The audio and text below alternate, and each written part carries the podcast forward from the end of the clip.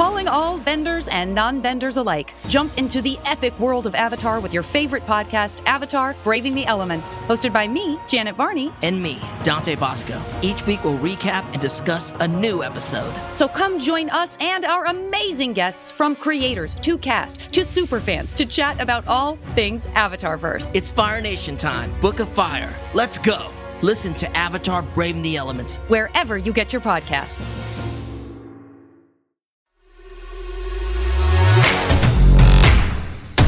Welcome to Mondays with Mark, a podcast all about Invincible. Not the name. What? No, Mondays with Mark. It's called Mark. Very misleading way to start a podcast. Okay, well, it's kind of our second episode. We did a preview episode. I guess let's call it Podvincible, a podcast about Invincible on Prime Video. This is the first official episode. I guess that's the way you guys want to start it. We're going to need to do a retake with more enthusiasm. Podvincible, it's good because pod is short for podcast, and it's right in the name. Oh, okay. I did not get that. I thought it was short for Podrick Payne, everybody's favorite character from Game of Thrones. Good. Regardless. Mania. It's still not called Kirkmania, though. I'm Alex. Justin. Wait, what was it called, though? What was the other option? What's your name, Pete? I'm not saying it until you answer my question first. What was the other option? Mustache Talk? No, it was something Mania. What was it? Kirkmania. It was Kirkmania. I'm just saying. Not doing Kirkmania. Ah, it's a great. Sorry, man. It's called Podvincible. That's the name of the podcast. And we're going to be talking about the first episode of Invincible. I'm Pete. It's about time, and we are right on it with our timing in this episode. Now, requisite spoiler warning here. If you haven't gone and watched the first episode, which is live on Prime Video right now, go watch that. We're not going to talk about every moment of the episode. We're going to talk about spoilers, favorite moments. End of the episode, we're going to talk about our most Invincible moment in the episode, which would be fun.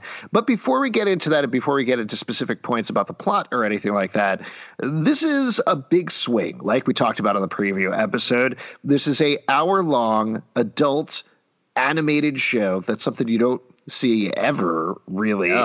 No. And this is from a comic that we read, I think, and reviewed almost every issue of for the entire length of the run.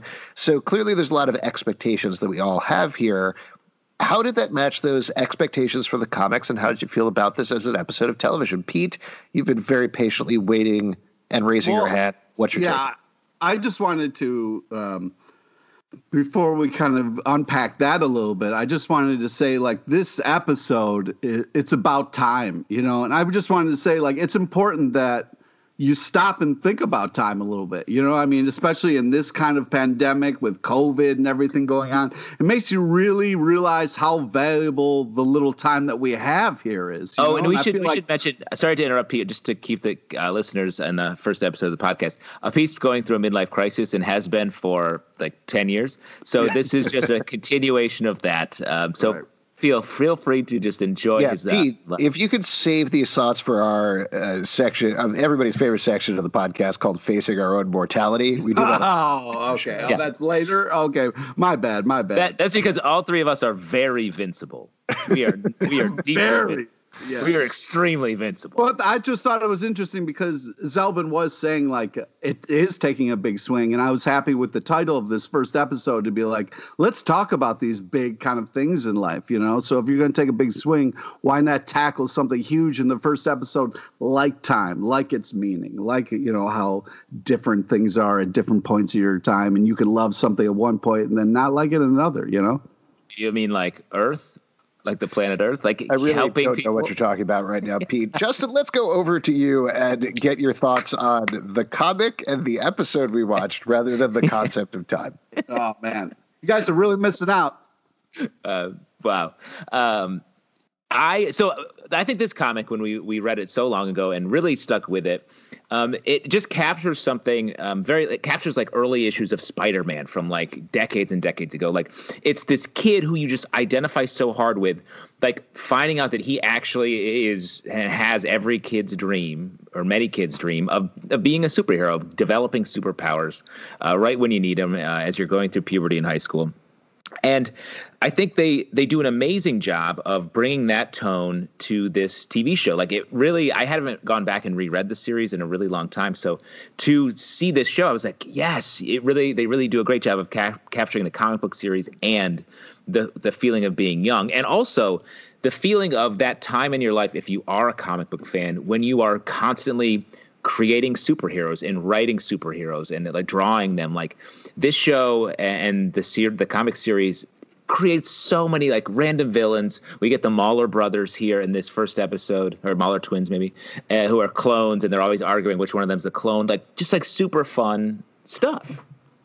I was surprised about a couple of things with the show. I did recently read the first 13 issues, which are the much ballyhooed beginning. If you've never read it, at the very least, read those. They're awesome. Revisiting them again, I was surprised at how funny and cool and well said they were. But this is way more violent than those issues. You know, they get there. Issue 13 in and of itself is pretty violent and pretty brutal for reasons that I won't talk about because they get into spoilers, most likely for later in the episodes of the show. But we start with that right at the beginning, right at the top of the episode. Things are brutal, they're violent, the fights are big. And it's interesting to see kind of this mix of the two tones of where Invincible started with this bright, very funny comic book and where it ended up with more complicated, more mature storytelling, more violence in it by the end of the run. And I think that comes to Robert Kirkman being a more mature and complicated writer now than he was almost 20 years ago at this point. Oh, interesting. I feel like I knew the comic, from what I remember, it started like sweet about the family, and then it got dark and violent and in all the right ways for kind of like this, for this kind of like battle type of thing that Kirkman has, where he does like to have violent things to kind of punctuate his ideas. So I do agree with what you're saying, and I wonder if because it's a longer episode, the reason we get violence maybe earlier is just as like fair warning of like, you think you kind of understand what's happening, but no way. So you're going to hate it when I say this, Pete, but I did actually interview Robert Kirkman for my day job about these episodes, and I was really surprised to learn this. He finished the last episode of the last issue of Invincible, and then 2 weeks later, he was working on the script for this. So I do think there is a sense of what you're saying, kind of mixing all of this stuff together. And he even said that because he had all 144 issues of the comic under his belt, he was able to go through and things that he kind of slowly teased out over time, he was able to say, oh, we did this at issue 120. We could throw this in now. We can push this forward so this all works together, as well as create a lot of original stuff for the show that doesn't exist in the comic book. Well, I also think Justin, before we move on real quick, thank you for sharing that from your day job. Is there other cool things at your day job that you want to share? Like, do you get free, like seltzer water and stuff, or do you get like lunches paid and stuff like that? Great question. I do not get cool seltzer water necessarily. Usually when we were in the office, I don't know if you know, there's a pandemic going on, so I haven't really got into the office, but I wanted to buy my own seltzer water. I'd go down to the Walgreens and I get a buble, you know. Wow. Either get the pink grapefruit or the lime in particular. Wow. Seltzer flex over here. You always, and if you get the wrong seltzer, you send it back, make your assistant go take it back. And I said, demand tinier bubbles. You want a tight bubble. Another thing for this interview, though, just to throw it out, because we're kind of talking about it now, and this is jumping very much into the episode. At the end of the episode, the most gruesomely violent part is the part right after the credits, quote unquote. It's not even really a post-credit scene because there's 2 seconds between, where Omni-Man kills the Guardians of the Globe. That happens in the comic book about 6 to 7 issues in, and then there's an even bigger reveal at about issue 12 about what's going on there. I This seems to be a very famous story. I had never known this before, but apparently the original plan was to do the Guardians of the Globe thing at about issue 25. And then Jim Valentino, who was the publisher of Image Comics at the time, said, nobody is going to be reading your comic book at issue 25 if you do that. So they pushed it forward to issue 6 or 7. I don't remember which. And then it kind of went from there. So he felt like it was the same sort of thing, except with the TV show, where what you want to do, you can't even wait that long. You can't wait to 6 or 7 and say, oh, this is one thing. Surprise, this is another thing. Instead, you got to sell people on the concept of the first episode. I keep mixing them up. And that's why Omni-Man is the way that he is in this show. And I appreciate that. And I think to the point of all of what we're talking about, with the medium, when the medium changes from comics to TV, everything gets compressed. So, of course, they're going to move more quickly through a lot of these storylines because you can just capture so much more. Like, we get the sweetness of the family just from one scene as opposed to seeing 4 or 5 issues of them, like, being a nice family. But we still get the great moments of him, like, throwing the trash bag and when he first realized he has powers. Like, I love that stuff. And then to end the episode, after all that, like, nice growing up stuff with a couple dark moments sprinkled through, with this super intense, horrifying violence thing, really is like, I see this show. I get it. I'm fully on board. Wow. One of the things that I thought was interesting about Invincible across the board, and I don't know if you guys felt the same way, I certainly felt this in the comic book, in almost throughout the entire run, is that Invincible is this unique hero where he's very casual a lot of the time. And I think that comes from Robert Kirkman's writing tone, but I think they capture that here too, where you were mentioning Spider-Man earlier, Justin. This isn't Spider-Man guilt, and that's the thing that drives him to be a hero. It's Mark finds out over the course of this episode, cool, I have super strength. Cool, I can fly. Cool, I'm invincible. That's great. I should fight crime. And that's pretty much it. That's his whole MO for the thing. It's just, this is neat, so let me do this. And it's such a more casual, weird way that it always initially is off-putting to me because I expect something deeper to be going on. But then watching it, remembering this tone, I do think it works. And it works for the fact that this is embracing superhero tropes while skewering them at the same time. Well, that's what I was going to say. It's like a postmodern, we don't need to go through the whole thing of the consternation because it's like, yeah, everyone knows what superheroes are, the readers and the characters in the show. So it's like, of course, he's like, yeah, I'm going to be a superhero. That's what I want to be. And I knew I was going to get these powers eventually. So yeah, I'm just going to go and do that. And I'm a nice kid just by being nice. Just saying who I am. Speaking of casual, the White House security just waving people in very casually. Let's talk about this scene, Pete. Curious to get your take because you're talking about it right now. What a weird way to start this episode. Weird way to start the series. This scene went on forever about this random dudes talking about like his relationship with his son, and very touching. Thematically, it gets a little bit about sort of what's going on later, but to start cold here, I was like, this. I feel like I'm watching an accident, like a cut from some other show. Yeah, it doesn't even establish too much of the world that Invincible takes place in. I think they maybe mentioned superheroes once or twice. They're kind of talking around that, but again, it's the relationship between this guard and his son that we don't even get to meet. I was like, what are we? Is this just because John Hamm is doing the voice? Like, why are we here? And then I'm like, and what's going to be the thing? I was like, oh, is it the people they're waving in? That's going to blow up and be a thing. Like, it was such a interesting moment because we know the comic. We kind of saw glimpses of what the show was going to be, but the fact that we're sitting right here was this fun moment where it was like Kirkman almost laughing, like, you didn't know this was happening. You're freaking out right now. I'm really enjoying this. Like, it was really interesting. Were you just holding a snifter of brandy? Was that what you were doing with your hand? Kirkman is a very fancy, well-established. I mean, come on. Why wouldn't he be having a snifter? That's a great point.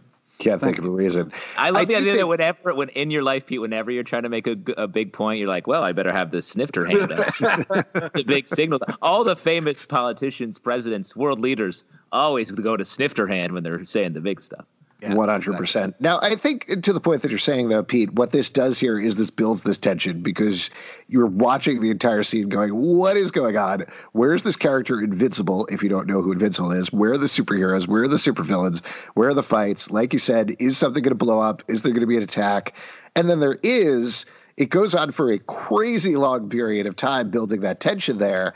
But when it finally happens, I do appreciate that we get a lot of time both at the front and the back of the episode with the Guardians of the Globe that are characters that in the comic you don't get to see too much. You do get the establishment of, okay, it's this very quirky, weird, kind of funny Justice League, but that they're actually trying to save people. They also establish very nicely that Omni-Man isn't exactly working with him, which is always this very fascinating dynamic, I thought, of the comic as well, where you have Superman essentially not working with the Justice League and doing something else.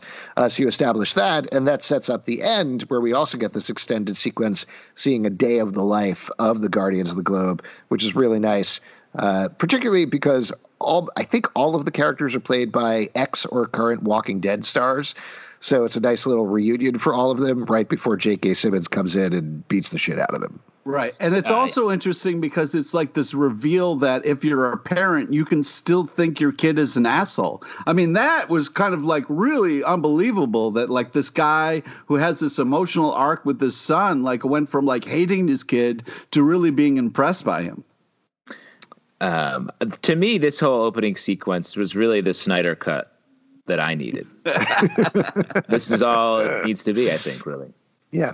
Now, let's talk about another big change that I think everybody was very upset about. This was very frustrating for me, and I'm sure it was frustrating for you guys as well. In the show, Mark is a big fan of a comic book. That comic book is Science Dog, not Science Dog. And that almost made me turn it off and throw my TV across the room. And I'm sure you guys are feeling the same way. Honestly, when I saw it in the comic book, I was like, oh, weird. And then when they actually said it, I was like, oh, you fucked up.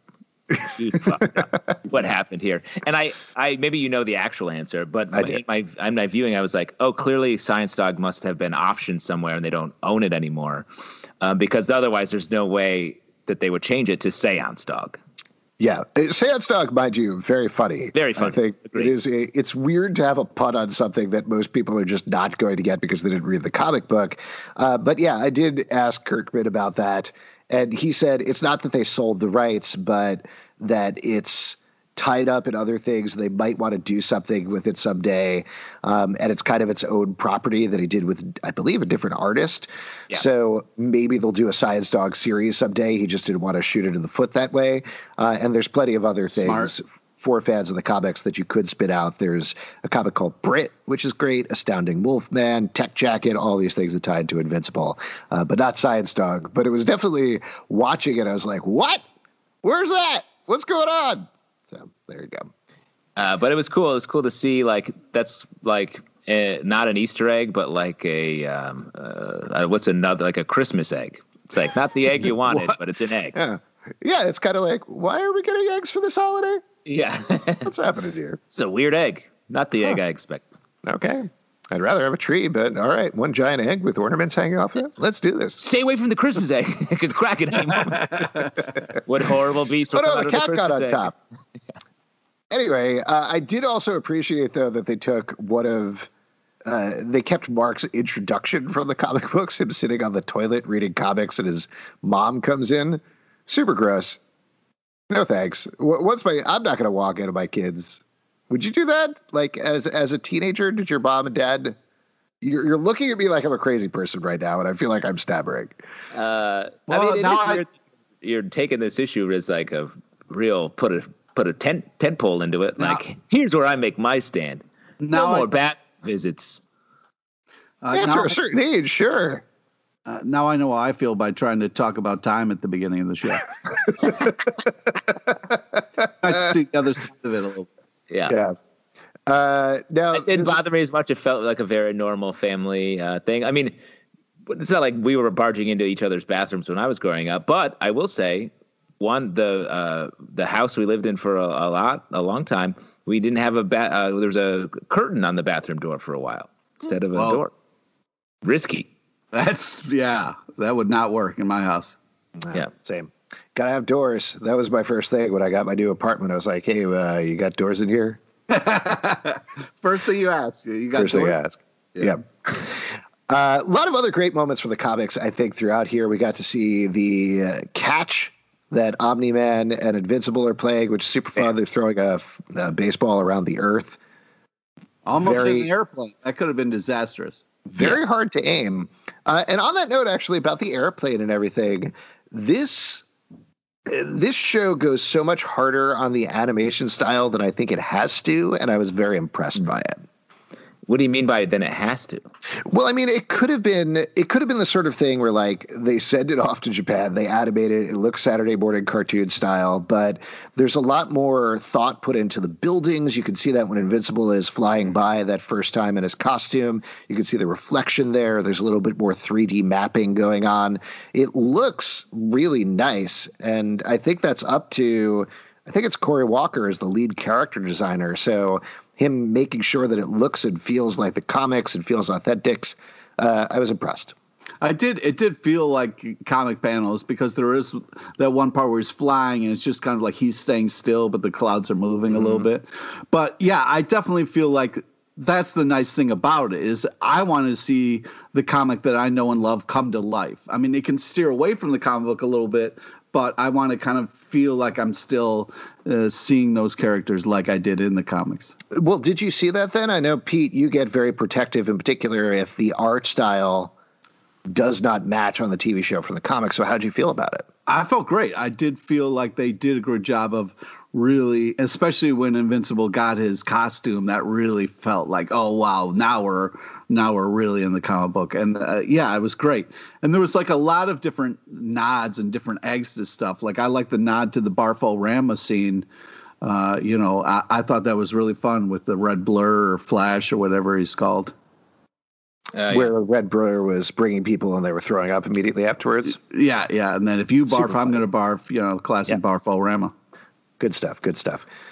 What do you think of the line that Omni-Man and Invincible have a lot of conversations about sort of fatherly advice. They're teaching him how to be a hero. What do you think of the line, you spend your whole life trying not to pee your pants?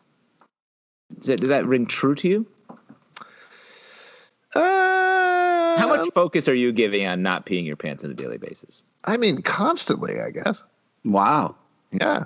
So you're pretty close? 90 to 95% of the time. So you're pretty close right now to peeing your pants? I already have. Oh, my God. Wow. That's the nice thing about doing these Zooms. Nobody can tell anymore. It's Alex is highly relaxed and pee when he needs to. And for those of you wondering, yes, I do have a door in front of me on the Zoom. That's why I was able to do it. Yeah. Good. Wow, that's a real tree fall in the woods moment where you're like, as long as I'm in private, I can do whatever I want and no one will notice. Yeah, Omni-Man. If a podcast host pees his pants behind a door, did it ever really happen? Oh. And the answer is yes. I'm so sorry. You just talked about it for quite a time. I'll cut out that part probably. Oh, no. That's not how it works with the tree, the old tree analogy. The tree falls in the woods and you edit it out later. Didn't really happen.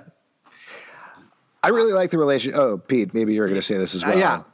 Oh, go ahead. No, go ahead, please. I was just going to say the Omni-Man stuff had, from reading the comics, we kind of know a little bit ahead, but I'm really glad that they planted some weird lines that he had and some weird moments where you're like, whoa, this guy's not what we think he is. Mm-hmm. I really love the mom. I thought she was, I loved her in the comic. Love to see the kind of relationship translate into the show in such a very touching, but also she's a badass in her own right. Like I really loved the lines that she had and the way she connected with her son and that whole talk about like, it used to be you and me and now it's going to be you and him. Like it was really beautiful. It was that relationship I thought was great. And then to your point, Pete, the little dark spots we see from Omni-Man I thought are so good. And the fact that we get like 1, 2, and then boom, he murders the entire Guardian team. Like I thought was great. Like we see him for when Mark first says, hey, I got my powers. And you see him like, he freezes like, oh no, this means I have to start killing people.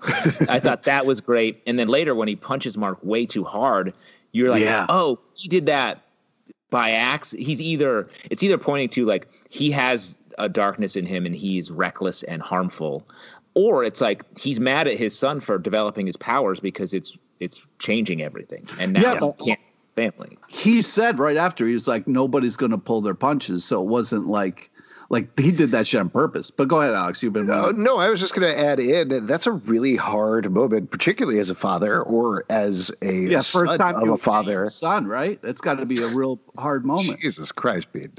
This it's a very hard scene to watch, and to see a father do that to his son, and see the reaction, which to the show's credit, they don't hold back on. Mark rolling on the floor, gasping for breath, calling him out on it later. Those are great moments. They're very, very dark moments, but they're really well done. And it shows how things might work in this superhero world. Nothing that Omni-Man does is okay to Mark, but you understand it from the perspective of these superheroes, I guess. And I like the relationship across the board. I think, you know, we talked about this a little bit the last time. The voice cast is so insanely stacked, but that's what you get when you get newly minted Oscar nominee Steven Yeun teamed up with J.K. Simmons and Sandra Oh. You get some really good performances from them, and it's nice to see. Yeah. I would also just like to say, you shouldn't hit your kids. Sorry. No, thanks, Pete. Thanks for coming out strongly against that. Well, it's more realistically, it's Alex playing catch with his son, teaching him how to pee his pants. Don't need to teach it, bro. He's a natural. Reverse body. Wow. Yeah. Good for you. Congrats, before we start to wrap up here, I know we've, again, very broad stroke gone over the episode, and the fight scenes I'll also mention I thought were great. I love that we got multiple ones in there. Yeah. Love the scene pretty much straight out of the comic book where we got to see Invincible get his costume and work with the tailor. Just a fun character to have show from the comic book. But Mark Hamill. Mark Hamill. Good actor as well. Has he done any voice work actor or roles that I might know about? Oh, come on, dude. Come on. Not familiar. But we do need to wrap up here. So let's talk about our Invincible moment in the episode. Justin, you want to go first? I mean, tough on this first one to really – I'll highlight one line first. The direct, joke or, roast of Kick-Ass. Did you catch that where he's like ass kicker? He's like, no, that's a stupid name. I was wow, that's some old grudge shit coming out because I don't think people are ready or need that right now. Yeah. But I guess the Invincible moment for me is just when you see Omni-Man turn. I think this episode plays like a fun, great, funny version of a superhero origin and coming into his own, and you get this turn at the end that is like, oh, this is something different, and despite the fact that it's like horrifyingly violent, it's still like that. It's violence used in a way that is meant to really scare you and put you back on your heels, and I think they do it really well. Pete, what about you? Invincible moment of the episode? Yeah, I got to go back to the mother-son moment on the back deck. Got me when she was like, I love my asshole son, and kind of put her arm around him. That was just really very moving. I also really enjoyed, was it Darkwing? Mm-hmm. I always want to say Darkwing Duck, but yeah, they have Darkwing. Even though we got to see those I just love the choices they made about this, kind of faux Batman type character, and that under the tank scene was really fantastic. And even though that I maybe knew stuff was coming because of the comic, that stuff at the end, I still was so caught up in it and just why? This is awful. Stop. Why aren't you stopping? This is, it was so crazy to have that be the end of the episode. We didn't really talk about any of this stuff with Invincible at school and Mark and his friends there. There's been some significant changes. Yeah.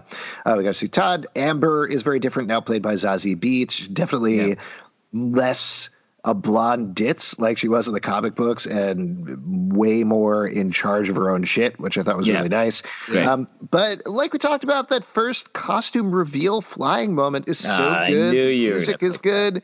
It's a great moment. Music, it's really well done. If you want to talk about something that's Invincible, it's definitely that. Well, and how about that Superman riff at the end there? Oh, yeah. Wait, which one? The music, Superman music riff, which was I was like, oh, can they? And then the note was different than the Superman one. I was like, oh, good. And then it cut right into the scene. Yeah, it was good. So overall, real good episode. We're going to keep rolling them out because there are three that debuted today. So stay tuned for those. You can check them out in the Podvincible feed, on iTunes, Android, Spotify, Stitcher, or the app of your choice. On iTunes, please leave us a comment, leave us a rating. We would really appreciate that. Also, if you want to support this podcast and the other podcasts we do, patreon.com/comic book club. We do a live show every Tuesday at 7 p.m. to podcast on YouTube. We'd love to chat with you about Invincible, so come hang out. comicbookclublive.com for this podcast and many more. Until next time, enjoy those Mondays with Mark. Is that it? And that's, I think it's the Invincible Fight Cast is what we're going with. Yeah!